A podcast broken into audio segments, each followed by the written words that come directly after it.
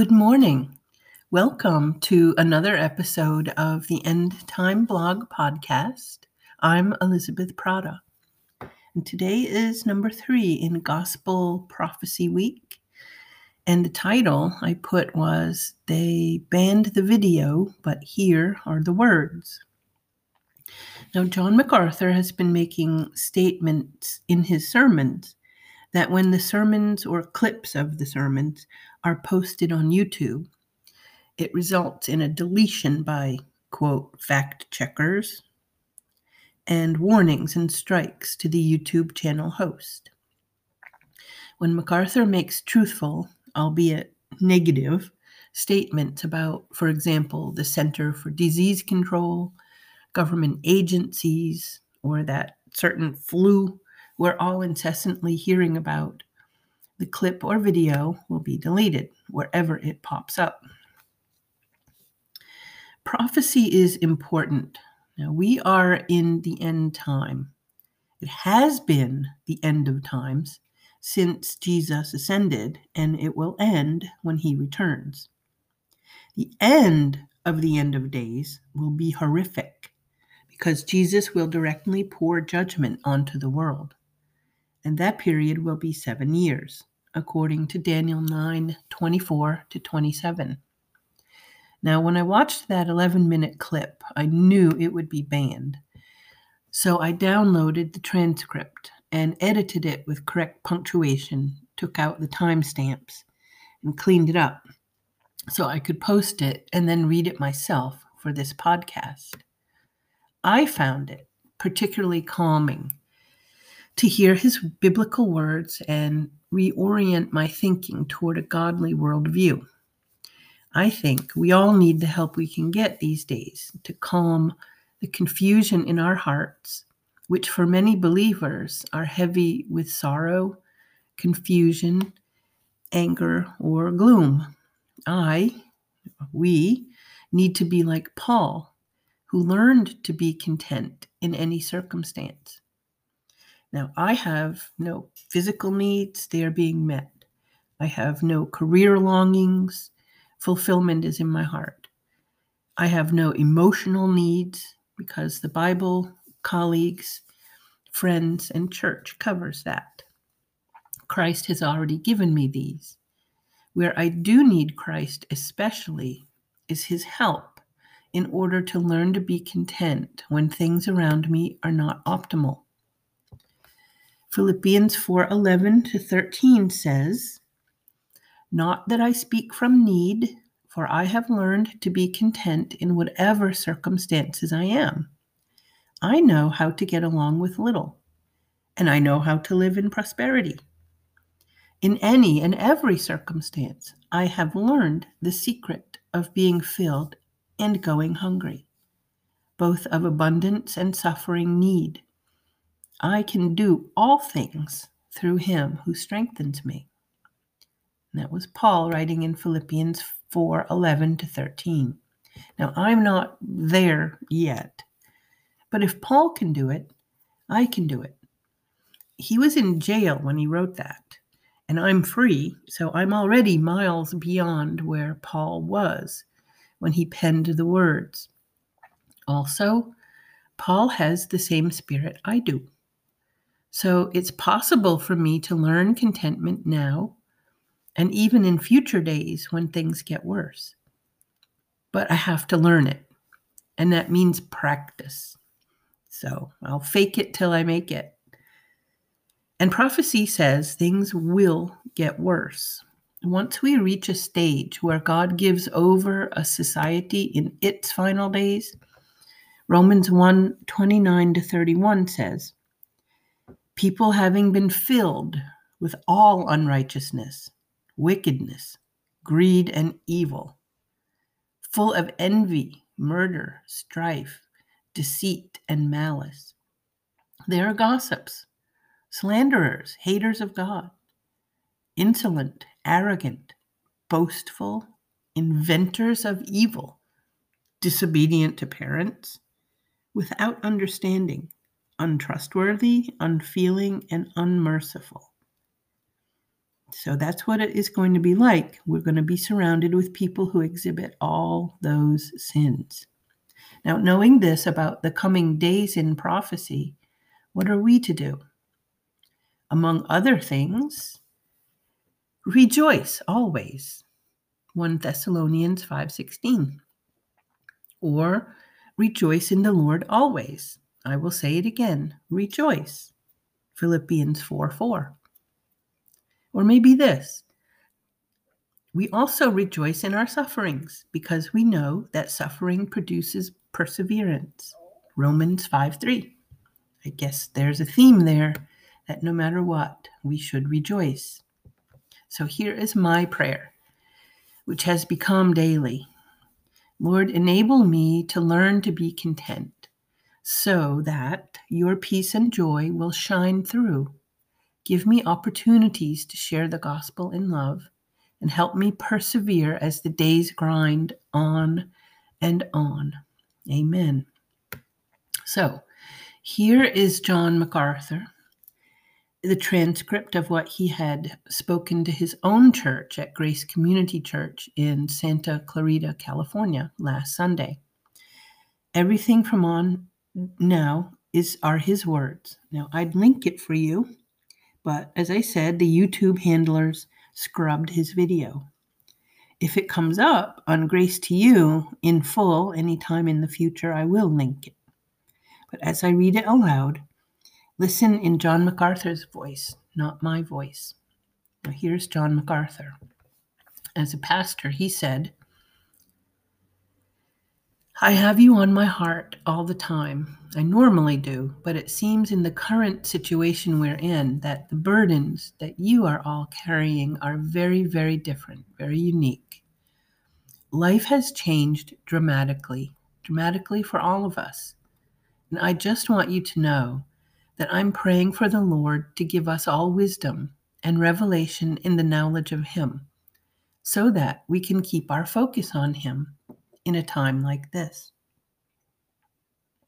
I go back to a way of understanding this by looking at Romans chapter 1, and I'm going to comment on it. You've heard me comment on it before.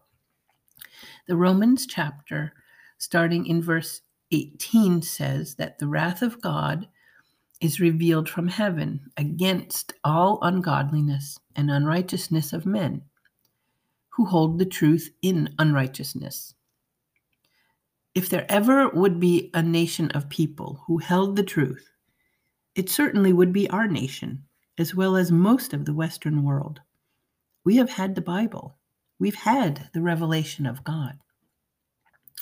We are all very much aware that our that that has been rejected in our nation wholesale, and as a result, the wrath of God has been revealed. It is revealed against any society, any culture, any people who hold the truth in unrighteousness, who turn from God. And that's exactly what our society has done. The Romans chapter defines the wrath of God. It says this is what it is God, when he judges the society for rejecting him, turns them over to a sexual revolution. It's explicit. And we have had that years ago. I suppose the sexual revolution, that was the first sign of divine judgment. He lets men go into sexual unrighteousness, pornography, really the death of any sense of biblical morality. But there's a second step in Romans 1, and that is there will be a sexual revolution and then there will be a homosexual revolution. Paul explicitly mentions that men with men, women with women, and this produces many effects. One effect he talks about, I think he's referring even to venereal disease, which could be seen as AIDS. So, when God judges a nation that has rejected his truth, first there will be a sexual revolution, followed by a homosexual revolution, which we've been watching for the last couple of decades. But the third point is he says God gives them over to sexual perversion. God gives them over to homosexuality and then to a reprobate mind. A reprobate mind is a non functioning mind. What that means is the final step in divine judgment. It's a kind of insanity where nothing makes sense. Out of that, Paul in Romans chapter 1 lists a long list of every imaginable kind of wickedness and sin that will literally flood and drown a society. And take a break from John MacArthur for a minute, and that was the verse I read you up above, that long list where I said, This is what we're living with, all the people around us.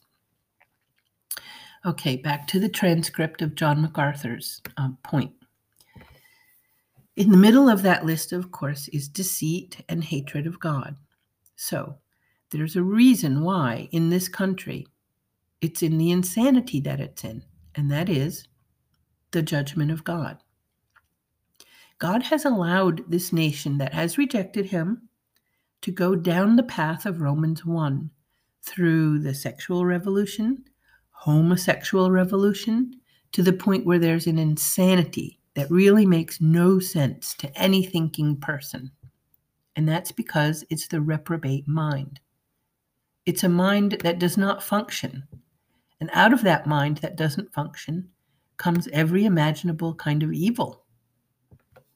It was John Calvin who made the interesting statement that when God judges a people, he gives them wicked rulers.